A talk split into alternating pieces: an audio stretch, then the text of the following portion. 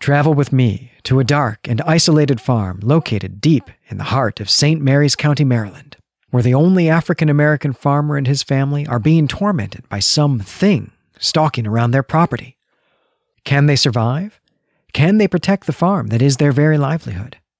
And can they do it with their sanity intact? Are you in the mood for dark, isolated rural horror? Are books full of ghastly green goo and reanimated corpses your jam? Then check out Mulch, the eerie inaugural novella from Maniacal Books, available today on Amazon Kindle and MCSBooks.com.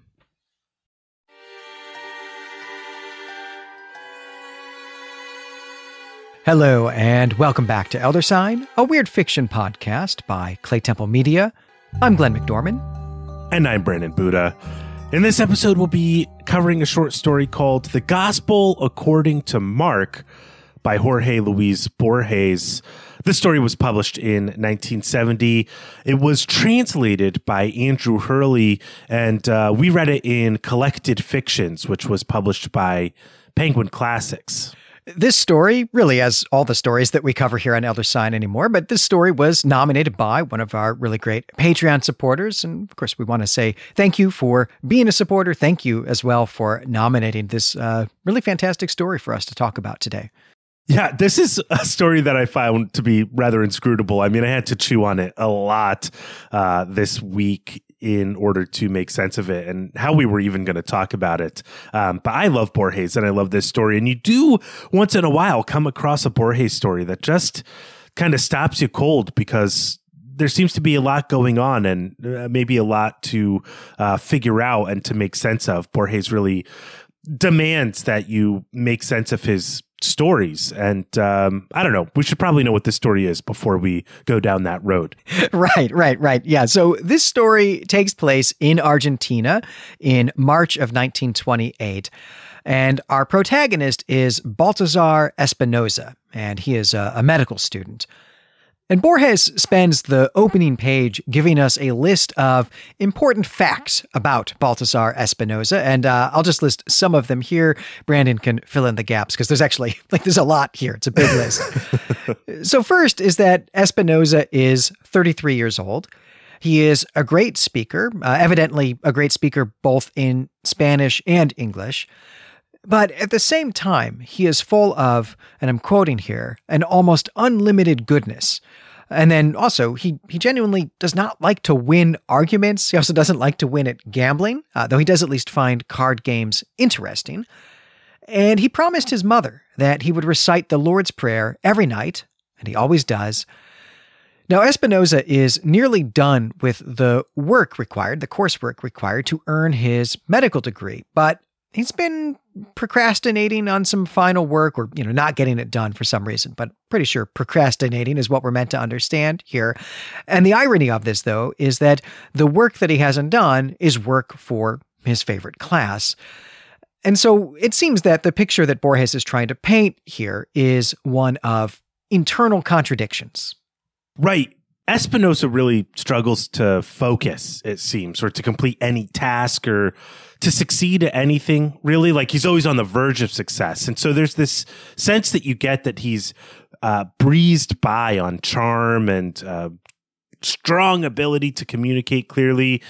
And so what he's rewarded for is really uh, his potential to achieve and his ability to hold and communicate opinions that can get him noticed. And in part, you know, he gets noticed because his opinions are, are somewhat oppositional. But part of the picture that's painted here, I think, is uh, also about Buenos Aires and Argentina in general, because in, in, in 1928 in Argentina, things are really improving. Buenos Aires is a cosmopolitan city, and it just feels like, you know, with some of the improvements that are being made civically, that the sky's the limit in terms of what Argentina can become, but it's not there yet. And so I think there's this real question about potential both for Espinosa and Argentina here at the, the start of the story. Yeah, there's even a little bit here in the description of Buenos Aires and also Espinosa's attitude about the changes that are happening in his home. Uh, there's a bit there about skyscrapers, and you know we just take skyscrapers for granted, of course. But in 1928, this this would have been exciting. This would have been new, uh, but also controversial, right? Should we even be building things this this tall? You know, is that safe? Is it dangerous? Are we uh, uh are, are we making another Tower of, of Babel here?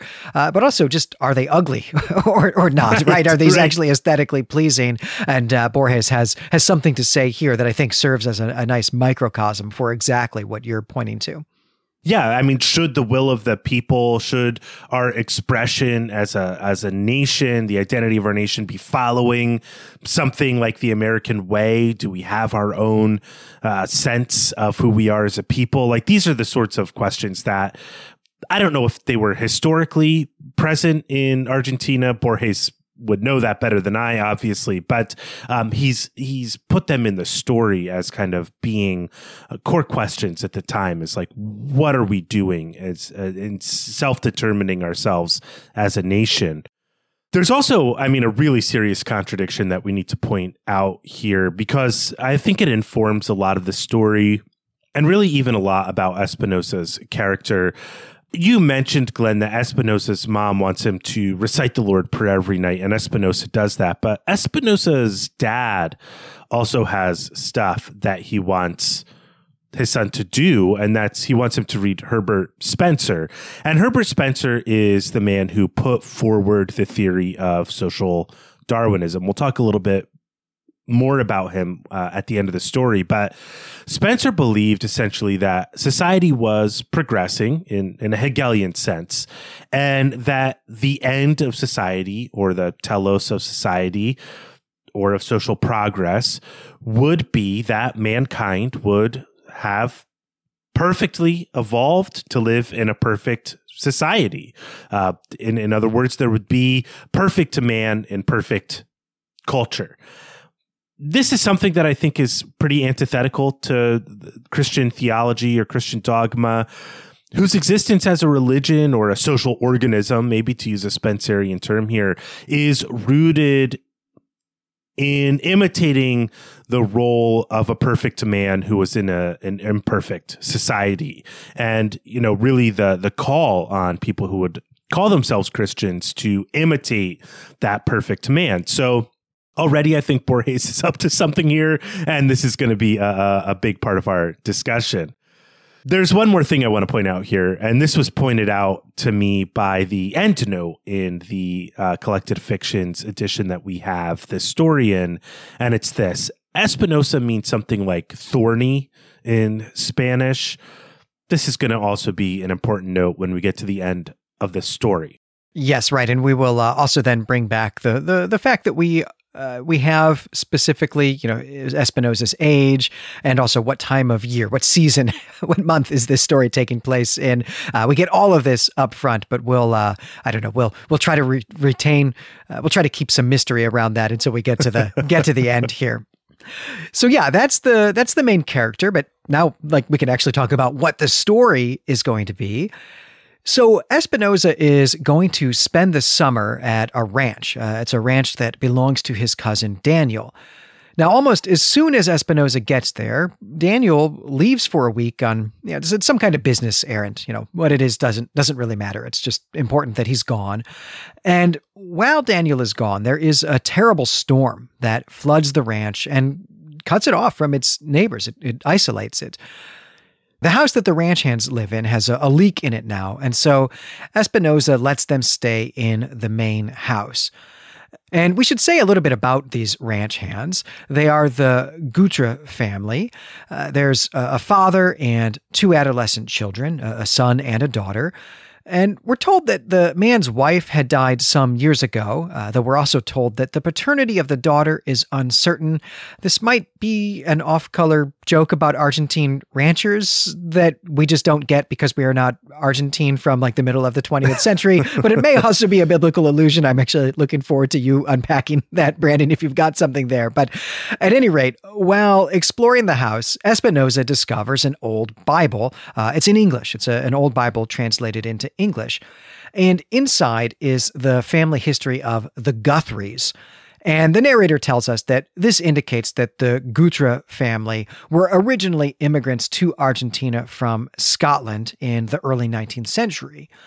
But the record inside this this Bible, the, the record of this family history ends in the 1870s, by which point the family had become illiterate. They'd forgotten how to read. And now also they no longer know English, and they've also even lost their religion.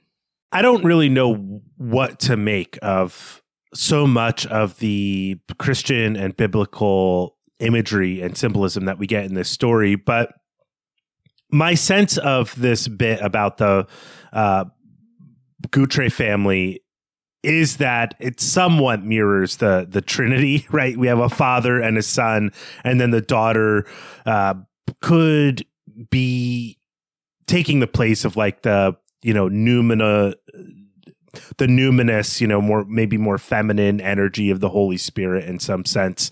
I'm not sure what to make of that. Uh, maybe there's something there. We're definitely going to pick up this question in the discussion, though, that that and put it in a more broader context of how Christian symbolism is functioning in the story. But I do want to talk a little bit more about the Guthrie family here. The well, I should say the Gutre family situation in general reminded me a lot of the de la Poers from The Rats in the Walls by H.P. Lovecraft. And I think that's because Borges is pointing to some feeling of decline in the family to some degree. This family emigrated from Scotland to the New World. They intermarried with Indians and they just got worse from there, from the perspective of an educated city man. Although the Gutres seem to know a lot about the land, they don't know how to communicate what they know about the land to Espinosa and because we are somewhat in Espinosa's point of view in this story, and there's this barrier in communication, we can't help but to feel as though Espinosa feels that the Gutres are just these well intentioned but ignorant country bumpkins. But I think Borges lets us know as readers that it's unclear what Espinosa is really adding to the mix on the ranch, you know, like what his presence is really bringing to the table in his cousin's absence, other than being a figurehead. Like, he's not really helping with anything. He doesn't really know how this thing functions. And yet he's still looking down on the people who are making this ranch really work in the absence of the person who's in charge of it. So I don't know. We're about halfway here through the end of the story, and I'm not seeing much about the Gospel of Mark. I mean, I don't know. Maybe you can make a, a, biblical analogy out of what I've just said about the missing figurehead and somebody taking their place, and you know whether or not they're doing a good job. I, I, maybe you could do something with that, but um, yeah, what there's not too much gospel here in in the story so far. Yeah, not so far, but we will we will get to that. I I like your comment here, Brandon, about comparing the Gutra family to the De La Poers from the Rats and the Walls, because I think there is also, you know, it's not just that they have become illiterate, right? They've lost their ability to read, also lost their native language. Though I think that's something we expect, you know, as part of the the immigrant experience. Uh, but then also have forgotten their their religion and maybe even forgotten their sense of even their family origins. But I think the fact that this Bible is here in the big house, right, in the main house on the ranch, suggests that this used to be their ranch right? But now they're actually just the ranch hands. Someone else has bought it. So there's been some kind of, you know, fiscal or, or economic decline as well, right? That this family came from Scotland on the, the promise of either, you know, free or, or discounted uh, farmland out here in the Pampas. And they got some of that, but then now they have, they have lost it and have become servants on land they used to own, right? That they used to be a kind of aristocracy, but no longer is that true. And of course, that, that is the story of the De La Poers in The Rats in the Walls as well. I think that Borges and Lovecraft are kind of tugging on the same threads in terms of intellectual history, uh, which will which we will talk about about what Spencer was up to with social Darwinism. I don't think Borges is really resentful of this. I think this story is meant to be a little bit of a of a comedy here, even though it has a tragic ending for Espinosa. Yeah, but I think you're absolutely right about this sense that the Gutres were supposed were once so much more than they are now, and that there's still some of that greatness in their blood. There's something about blood purity that is sort of hinted at, I think, in the background of the text, though it's never explicitly spelled out.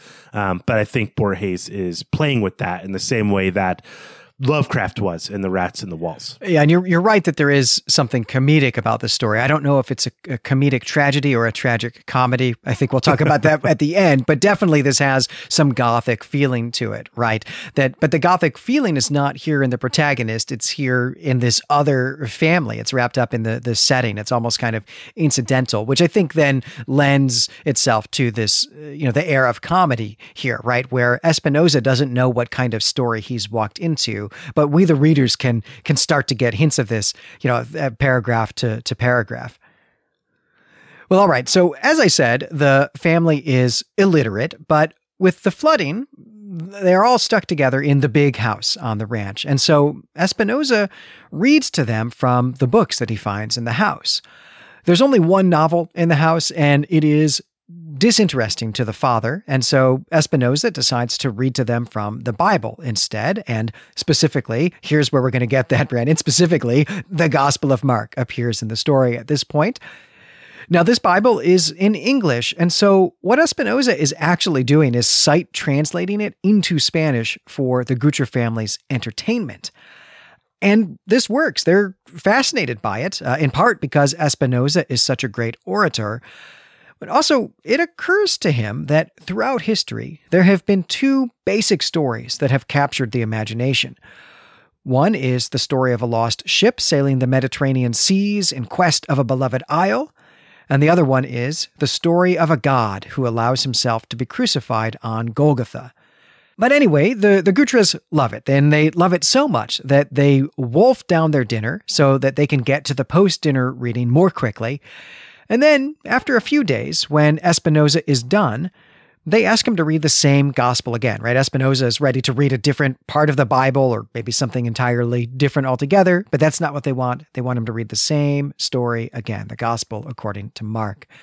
Now, during these days as well, the daughter's pet lamb gets hurt. And because Espinosa is a medical student, he's able to heal this lamb. Espinosa also begins to feel comfortable as the stand in for his cousin, who is still gone, still absent from the house. And so Espinosa now gives orders. Uh, he gives orders about what work the Gutres ought to be doing. And they respond by following him around and cleaning up after him and just looking to him for all sorts of guidance. Uh, they also always have coffee available for him. They don't drink coffee, but they're always making coffee for him to have, which that that sounds like a nice a nice life. And uh, finally, Espinosa also overhears them talking about him in brief, respectful words. This is such a dense section of text here that you just recapped. This novel for instance, that Espinosa reads to the Gutres before they move on to the Gospel of Mark from the New Testament. Uh, the novel is called Don Segundo Sombra. It's by Ricardo Guijaraldes. And Guijaraldes was Borges's friend. And this is a real novel about a cattle drover. And so I'm sure there's actually a lot we're missing here in terms of what this novel's about and what it's doing in the story. But I think Borges sort of means it as a joke for Gutre to not be interested in it in the novel because the novel's literally just a, a kind of pulp version of his own life. And so that's why he doesn't want to listen to it. But that lets us get to the basic setup of the story now, this back half of the story, which is that everyone is trapped in the house because of the flooding. And the only thing left to do to pass the time in the evenings is read and think. And so when Espinosa's not reading, we learn that he's thinking about Buenos Aires and he's missing parts of it that he'd never go to. Like, we get the sense that he has this kind of nostalgia for something that he hasn't experienced, but something which could potentially be very nice. And again, Espinosa gets to exercise his public speaking ability by reading. Um, and so we're seeing this reinforcement of this these ideas of like potential and Espinosa sort of getting by because he's maybe charming and a compelling speaker. And that's really what he's getting praise for rather than actually uh, accomplishing anything. Though in this section, he does accomplish something. He, he, he heals this lamb. And this lamb bit takes place in a paragraph that also includes Espinosa dreaming of the biblical flood, where he imagines he hears the sound of an ark being built, though this is um, more play with biblical imagery in a really complicated way that we'll see when we get to the end of the story. You know, this ark is something in the Old Testament that will save the righteous in humanity. Um, it's made of wood, it's built out of wood, whatever. We'll see. We'll see something like that happen soon. But then there's also the rescuing of the lamb, and and what we can assume is, you know, Espinosa is condescending in his position as a big city medical doctor, potential medical doctor, to save this girl's little lamb. Now, in the New Testament, a sheep is a pretty important image, as is the concept of the good shepherd uh, especially as these images are connected to Christ as the shepherd and Christ as the lamb who is sacrificed. But these images are not really strongly developed in the book of Mark. Still, though, one gets the sense that either Espinosa, through his orating of the gospel, or the Gutres through hearing it, are starting to participate in some sort of symbolic order that is beginning to shape their encounters with the world around them. And I think it's really important then that the Gutres are being presented in this sort of ignorant way that they are, as being ignorant, because what that's doing is showing us that they engage in the world in a very literal way. They're not mediating their encounters with anything through the use of symbolism. In other words, the lack of reading material in the house, the illiteracy of the Gutres is meant to communicate to us as readers that the Gutres have no stories that provide them with a strong sense of, I don't know, semiotics. maybe. Uh, so yeah, there's just there's so much going on in this sentence. This this story almost demands like a sentence by sentence reading, and I know it's a short story, but I, f- I feel like we're just breezing through it even at this pace. I guess I'll say here before we move on to the to the end of the story that uh, that other story, apart from the crucifixion that Borges was referring to, that's Homer's Odyssey.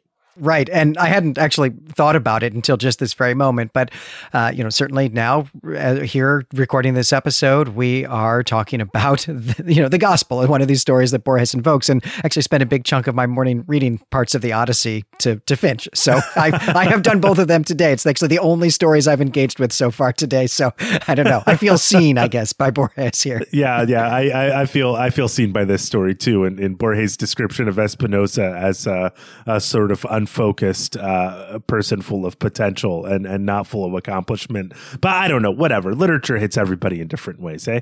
Yeah, and well, something that I've been enjoying about this story up to this point is that this seems like kind of a nice vacation, right? The way that it's being narrated from right. Espinosa's perspective. that if you're Espinosa, who are just a guest here with no obligations, no jobs to do, and there's just always coffee around, and you're, you know, getting to hang out with new people you've never met before and perform for them, entertain them with your your speaking and your your reading. I mean, this this sounds like a, a vacation, but of course it's not, right? Because there actually is still this business with the storm and the days of rain, like an actual natural disaster has happened to the Gutres family here. But Espinosa seems kind of, I, I just, you know, mentally insulated from that. But you know, that's going to come back now here at this point in the story in a big way because the Gutras tell Espinosa that the roof of the tool shed has collapsed. But they also say, don't worry because they're going to fix it. And also, hey, if you hear any hammering, that's what they're doing. And uh, again, definitely don't worry about it. No need to supervise or check out what's happening at all. We've we've got it taken care of, boss. Don't worry about Th- it. Those aren't rats in the walls. exactly, exactly. so there's another storm now, and that night the daughter comes to Espinosa's room. She's naked. Espinosa has sex with her. And Borges tells us that Espinosa swore to himself not to tell anyone of the incident when he gets back to Buenos Aires. The next day, the father has a lot of questions for Espinosa, uh, questions about Christ. He wants to know what hell is, and he also wants to make sure that the deal is that Christ died so that people would be saved. And he's especially interested to know if this includes those people who nailed Christ to the cross. Now, before dinner that evening, the three members of the Gutra family kneel before Espinosa and they ask his blessing. And then they curse him and spit on him, and they force him to the back of the house. When they open the door to the tool shed, he sees that the roof is open to the sky because the Gutras had, and, and here I'm quoting, torn down the roof beams to build the cross. And that's the last line of the story. Uh, though I think it is safe to assume that Espinosa doesn't escape this situation. Maybe maybe you have a different reading of that, Brandon. No, it's it's unlikely that Espinosa escapes here. There's a, there's a funny line when uh, the Gutra family is asking, you know, are you sure that uh, people who even nailed Christ to the cross uh, were saved. And Espinosa says yes, and then Borges writes, uh, but his theology was pretty shaky. It's you know this this guy Espinosa is just. A, a, pretender in a sense. But there's another textual image I want to bring up here, uh, which is this goldfinch that's present at the end of the story. And goldfinches have a particular meaning in some of the apocryphal stories around Christ's crucifixion. Um, a goldfinch, or sometimes a robin, was said to have plucked a thorn from Christ's crown of thorns during the crucifixion and kind of gotten uh, blood splashed on it, which is why they have red chests. And you know, with Espinosa meaning thorny and the vision of this goldfinch here, you know, there's something to be made of this symbolic link between Espinosa and and Christ. I, I'm still not sure what it is, yeah, we're going to definitely unpack that. I mean, it's, you know, on the nose in some sense, but there are a lot of details there to unpack. And I've got questions then as well about some of the the other elements of the the story. And I, I can sense that you do as well, that there's some some confusion here about that. But before we get into the discussion segment where we're going to do all of that, I want to remind people about nominating stories to the ballot. Uh, all of our content, everything that we cover here on Elder Sign is now decided by you. It's decided by listeners. Uh, Patreon supporters at certain levels can get recurring nominations to the bi monthly ballots. And then at other levels, you get single use nominations. But we do also sell them. Uh, there's a, a, base price to get a story on the ballot, but then if you're with us on Patreon, you get a, a discount on that, and uh, the amount of the discount goes up for higher tiers of Patreon support. Now, we're already voting for the September ballot. That's happening now, and there's a ton on that ballot. But if you've got a favorite story that you'd like to get on the November ballot, uh, I hope you'll get in touch with us. You can find us on Twitter or Reddit. You can message us on Patreon. You can even email us at claytemplemedia at gmail.com. And we just love having the participation. And then also, every time you nominate a story, that's you getting to shape the show to your tastes we love doing these nominations. Not only does it kind of take a certain cognitive load away from us and thinking about what stories to cover so we can really focus on covering uh, the stories that you've nominated, but also we know how much fun it is to participate in a community of people who are reading the same stories. And we'd love for you to have the opportunity to, as Glenn said, help shape that community. So we hope you'll take us up on this. Uh, join us on Patreon at the level that will get you the number of nominations you want, or just buy the nominations f- directly from us and uh, we'll get them on the ballot or cover the stories directly. It's a real pleasure for us to do this. And we love to learn about what you're reading and what kind of stories you're stuck on that you just keep thinking about that you want other people to think and talk about. So we really hope you'll take us up on this offer. Yeah, it's really, really opened my eyes to to you know everything that weird fiction is or, or can be, anything that might fit under that umbrella. And the the show has been a broader and bigger show than I ever expected because of that participation. So I'm I'm eager and excited for for people to get in touch with us. But all right, uh, let's get back to uh, I guess, unexpected crucifixions. so, how, how do you want to start this discussion, Brandon? Well, I really want to return to this idea about the the symbolic link between Espinosa and Christ, and and really.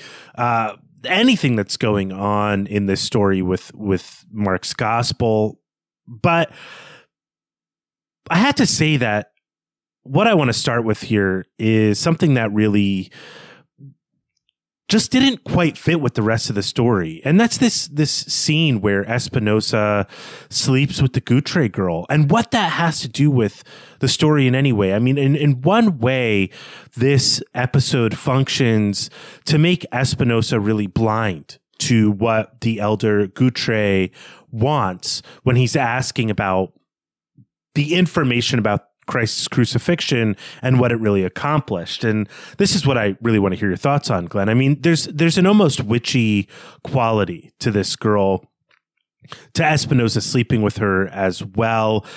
And that has a lot to do, I think, with just imagery from a film called The Sacrifice, which also has to do with Catholicism and witchcraft and this servant girl also being into Catholic magic who can do stuff. And I don't know. I, I, felt there was too much of an image overlap for there not to be maybe a kind of trope around this in Catholic storytelling or maybe, uh, I don't know, agnostic Catholic storytelling. But this is where I want to start the discussion before we get into much bigger issues of the story. So, yeah, Glenn, what do you think is going on with this girl sleeping with Espinosa? Is she doing it just because Espinosa mended her sheep and there's this weird like reward for being gallant? Imagery happening here, or is there something that's an analogy to going on with Mark's gospel, which to me d- didn't deal too much with Christ dealing with prostitutes in the way he does in other gospels like Matthew and, and Luke. I just didn't quite get the scene, and maybe this is a good place to open up the story.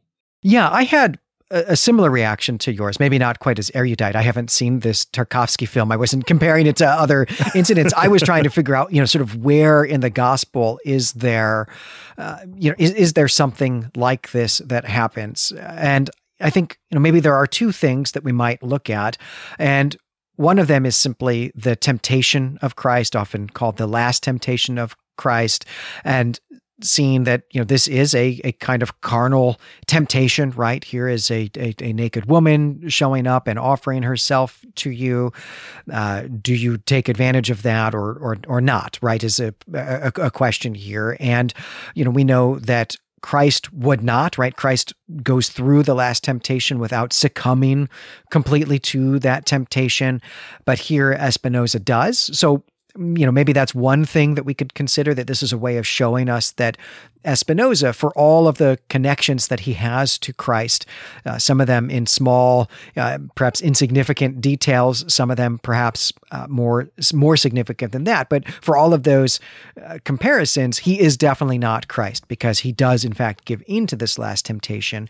But the other thing that might be a viable candidate here for you know, finding something in in scripture that this relates to is uh, the emphasis that is frequently placed on Mary Magdalene and also reading Mary Magdalene as a a prostitute, uh, and I, you know, I wondered if that was something that was happening here. Though I'm, I'm on flimsier ground there, trying to kind of make that work uh, in an allegorical sense.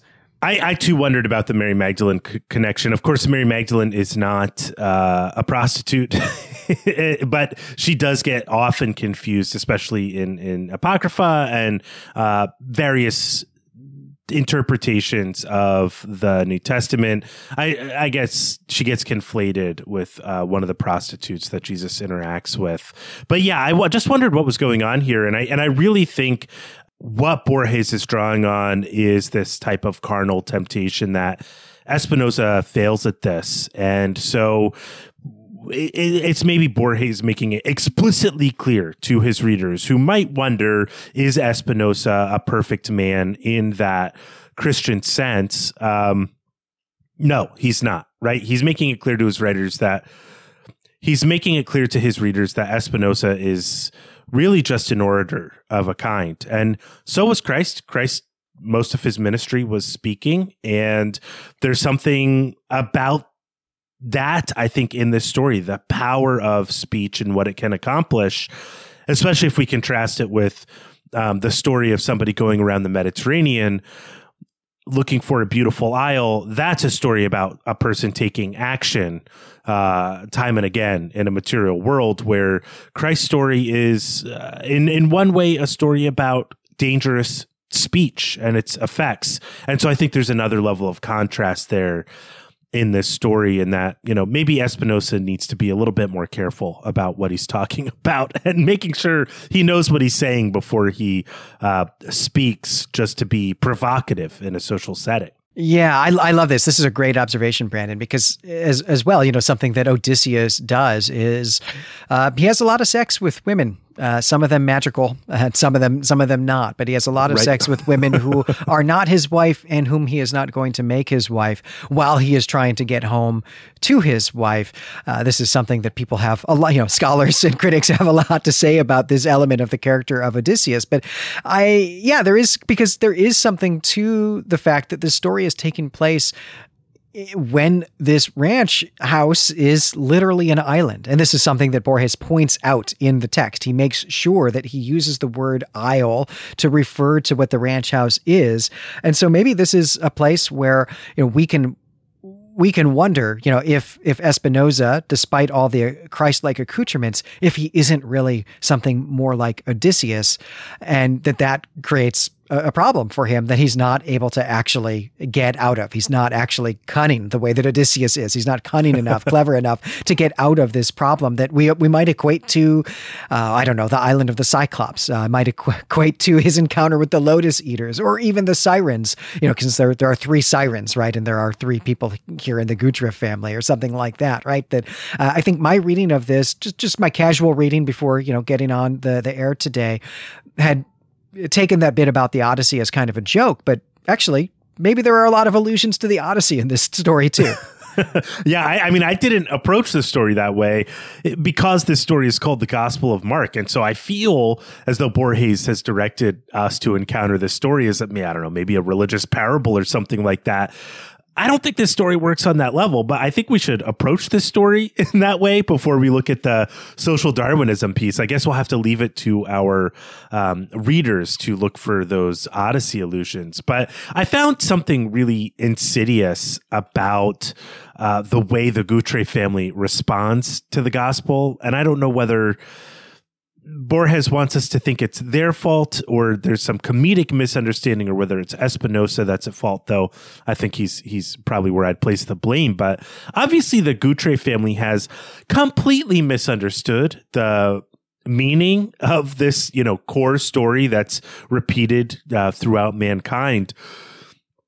You know, maybe Espinosa recognizes the irony of the presence of the goldfinch at his crucifixion the Gutres wouldn't they not encountered really anything in in symbolic in symbolism and Christian symbolism. Um, but Espinosa has to know that he's really nothing like Christ. So here's the question now. What did you make, Glenn, of all the Christian symbolism and imagery, especially in the tail end of the story? You know, what point do you think Borges was trying to make about the Gutres, and this is maybe a leap that I've made as a reader, about the Gutres trying to become initiates of a symbolic order. Are they just too literal as people to participate in a symbolic order? Something that perhaps might be in the background of this story is that you know it's published in this collection in 1970. I'm not entirely certain when actually it was written, but that's its first publication date. But this is the era in which the Catholic Church is revising the manner in which it pre- presents the the liturgy and and performs the mass. By by which I mean uh, this is after the the Second Vatican Council that uh, decides that it's okay and in fact even uh, required in in, in some sense that's maybe too strong of a word, but to uh, be performing the liturgy and the the rituals of the the Catholic Christian service in the native language of the parishioners rather than in Latin. And this is a move that met with a lot of resistance. There were a lot of people who were, you know, for various reasons, upset about this decision, didn't think it was a good decision. But one of the arguments was that people shouldn't be able to understand what the heck is going on in in the liturgy. People shouldn't even be able to read the the scripture unless they're reading it in Latin because they shouldn't be exposed to the the intellectual content of the religion without the guide of someone who is a professional in that content that people will misunderstand. They will misunderstand the scripture. They will misunderstand the liturgy if someone isn't there to guide them through that. And well that is exactly what happens here That's what happens in this story is people who actually aren't able to have any access to this story because they're they can't read it now suddenly have access to this story, but they're getting it from someone who is some kind of social Darwinist, right? Someone who doesn't really care about the religion at all, is not a practitioner of it, as far as we can tell, but is a good performer. And so they're receiving this story without any context around it and have totally misunderstood it to the point that they actually think that what they're supposed to do is crucify somebody and that that's how they're going to get into heaven. I, I think Borges is also maybe, and this is like going to veer into weird theological territory, uh, but one of the tenets of the Reformation from Catholicism was Luther's sola scriptura, which, you know, that the Holy Spirit will work in you when you encounter the Bible. And so you don't need any other texts. Maybe you don't need even uh, somebody to administer to you from the scriptures or to perform rites of initiation into the faith um, that that that the, the encounter with the scripture itself is enough. And uh, i think borges is saying that like just from a perspective of simple function of the way we use symbols in our society and the, like hermeneutic approaches of how we interpret them and what even prepares us to interpret yes, maybe you can say if if you're a Christian that the Holy Spirit is doing that work of interpretation, but um, there's always a mass of things that come together to form an interpretive stance towards uh, specifically a text, and that you know, one, the fear that this would happen. That somebody would misread the Bible or one gospel to the point where they crucify a city doctor just because they think they need to be saved and they've misunderstood it to this degree that seems insane right? Like there there might be cases where that has happened. I don't know if there are though. Um, but this is not a case of martyrdom of the like a martyrdom of a missionary or something like that. This is the result of a, a I don't know, hilarious misunderstanding, I guess, of ignorance uh, coming to bear on symbolism.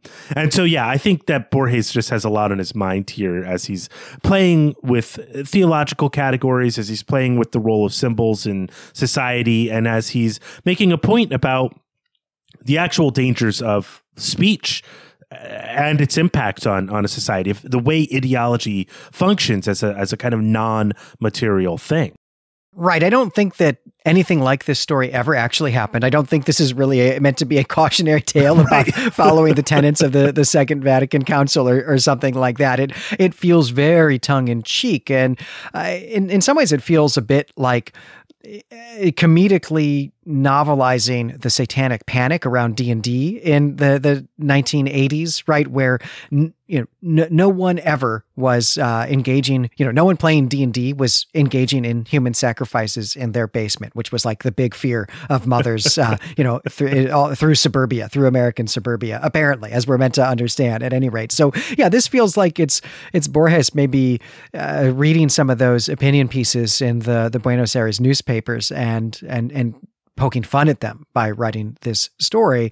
But I, I think, like you, I still also want to take seriously, you know, what is actually going on with the Gutre family here. You know, is is Borges pointing to something about uh, education, about uh, ways of reading and and maybe misreading literature, right? It may may be that this has nothing to do with the, the, the context of the Second Vatican Council, but but has has more to do with uh, debates among literary scholars or something like that. But that's something I'm much less well versed in. Well, I think I think you're right to point to that as a big part of the story because I want at this point to return to that explicit dichotomy that's set up very early in the story, uh, which you know I'm talking here about the different instructions that Espinosa's father and mother give him the father instructs his son to read Herbert Spencer while the mother instructs him to recite the Lord's Prayer. And this is, I think, really what the the crux of the story is. As I said before, Herbert Spencer was a philosopher, scientist, and social scientist. He coined the term survival of the fittest. He conceptualized what came to be known as social Darwinism. I'm not sure if he coined that term himself. Um, but social Darwinism is a theory that, at least in Herbert's mind, has to do with moving society forward through its thesis, antithesis, and, and synthesis of social movements and periods of government, periods of history, and so forth, so that society can cast away its worst elements in order to become a perfect society. And in so doing, in so becoming a perfect society, humankind will also become perfected. So, you know, one example is that, uh, you know, the period of empire was actually really good because it got rid of a bunch of races that we don't want. Spencer's pretty racist, I guess, here, right? He relied really heavily on racist concepts and the race sciences to justify not only brutal modes of governance and wielding of power, um, which would have been either a thesis or a th- uh, an antithesis. He's not saying that's the goal, but that through these things we come up with a synthesis which moves society forward one step towards this golden age. It's all very Hegelian. Um, but Spencer was also really, really, really against miscegenation, against um, people from you know different races, which I'm really uncomfortable even using this to describe it. But you know, having children and and blending races. So uh, all in all, pretty racist guy and uh, survival of the fittest, as we all know, is in social terms a defense of Nazism, really of racism, of all these categories of being that they don't work, right? They just don't work. But on the other side of this, social Darwinism is in this story these categories of stories like Christianity and the Odyssey that have lingered and permeated throughout every culture and society that they have been a part of since these stories have been told. And so maybe one question being raised by the text through this dichotomy is how something like social Darwinism can handle religion here or ancient stories that speak to cultures over time and don't really change.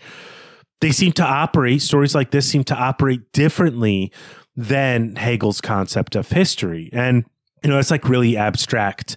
But this text does ask a deeply specific question about this, which is how do people who are not the fittest for social survival use ideas to overcome those who we deem to be fit for survival. And so maybe then another way to frame this question is is everything just a battle of concepts and their social applications? Yeah, social Darwinism has uh, has not fared well in our appraisal of the 20th century. Looking back at all the things that that social Darwinism is responsible for, and certainly race is wrapped up in social Darwinism in a in a real big way. But so is class, and I think that's probably something that we see more in this story, right? Where we have the the Gutres as this uh, illiterate peasant class, and then we've got the big city doctor coming for a visit. And a social Darwinist would say that the you know the big city doctor is the fittest here. This is the person who should be procreating, whose uh, children should be you know the the inheritors of the earth. And uh, so many social Darwinists, of course, were in favor of sterilizing people who they didn't think were fit, right? So that they couldn't reproduce. And as you say, that often was simply done along racial lines, but it also frequently just meant poor people and or, or workers in in general right but you know the, the the upper middle class the you know bourgeois class they're the people who should be having kids and yeah that might be something that that Borges has in mind here as as well where we see the the family who is the underclass right in in this story well they're the ones who survive here, right? That for all this education, his erudition, his uh, oratorical ability, and and so on, uh, Espinosa doesn't make it out of this story alive, right? He doesn't survive. And that in some ways, it's his education is actually his own undoing. If he hadn't been able to read English and sight translated into Spanish, and also, you know, to have done that in such an entertaining way, this family would not have killed him. They, they wouldn't have murdered him, right? And so, you know, again, this might be Borges poking some fun, you know, at at, at some of these I- ideas. But also, I think, like you, I think that there is this level at which Borges is also thinking about, uh, you know, thinking about this in, in sort of symbological terms, I guess, as well. Absolutely. I mean, the uh, Borges is always a big fan of asking questions and asking his readers to think about the way we participate in what is largely uh, a symbolic world more than a material world. I'm always at odds with this question. I mean, I'm fairly torn in two over I don't know which I feel is more real at any given time, which is impacting people's lives more the way they engage with symbols or the way they engage with their material life. Wondering whether there's a difference between them. I don't know. Ideology is so rampant, or the promotion of ideology is so rampant in our society. It's really hard to um, tear the two apart to separate them. Um, but I think Borges is is is the guy to read if you're interested in these questions.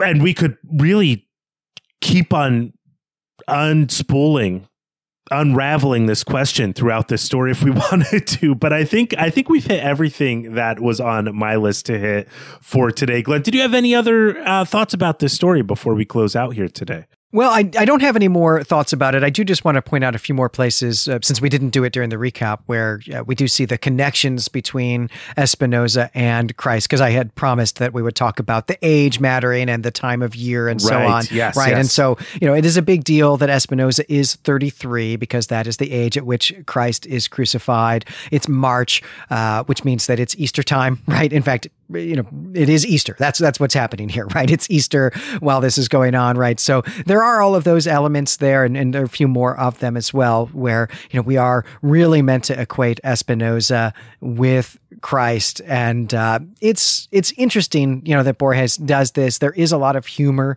in the way that he does this, right? He brings us through the healing of the lamb, which is definitely something of a miracle, and we know that what's going on, right, is that the Gutre family is equating Espinosa with Christ but we don't, at least I certainly didn't, Brandon. I did not anticipate that this was going to end in his crucifixion. That's the exact opposite of what I thought was going to happen, that this was going to turn into murder. So, you know, Borges is kind of building up this story where we see all the steps, you know, as he's building it. We see all the scaffolding, but then somehow he just tugs the rug out from under us and everything comes crashing down. My whole expectations about the story. So, just on a craft note, I just wanted to take a minute to admire the plotting of this story, the way that that Borges was able to uh, really uh, pull, you know, really have a twist in this story that I, I didn't expect and that had me kind of gasp while I was reading.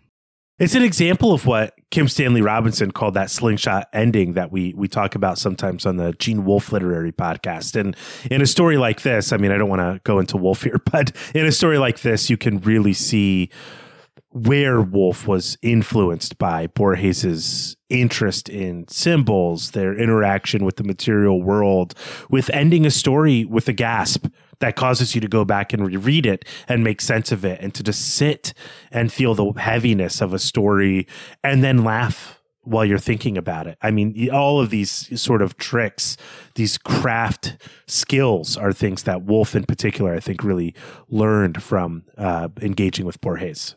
Yeah, well, I'm I'm so glad that we've gotten a chance to do some Borges here on Elder Sign. We've only done one Borges story before, which we did on Patreon. I mean, literally years and years ago at this point. But uh, I do think we'll be doing some more Borges next year, and uh, listeners can uh, uh st- stand by for the uh, uh, year in review show, at which point we will know for sure if that's going to be the case and talk more about that.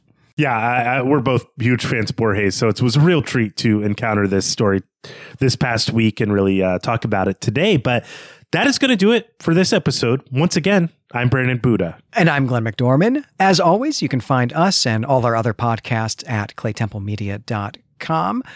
And if you've got a favorite story that you would like us to cover on the show and want to nominate that to the ballot, we hope you'll get in touch with us. Uh, you can email us at claytemplemedia at gmail.com or write to us on any of our social media accounts. Next time, we're going to be back with the next installment of Voice of the Fire by Alan Moore. It's going to be the chapter called In the Drownings. And until then, we greet you and say farewell.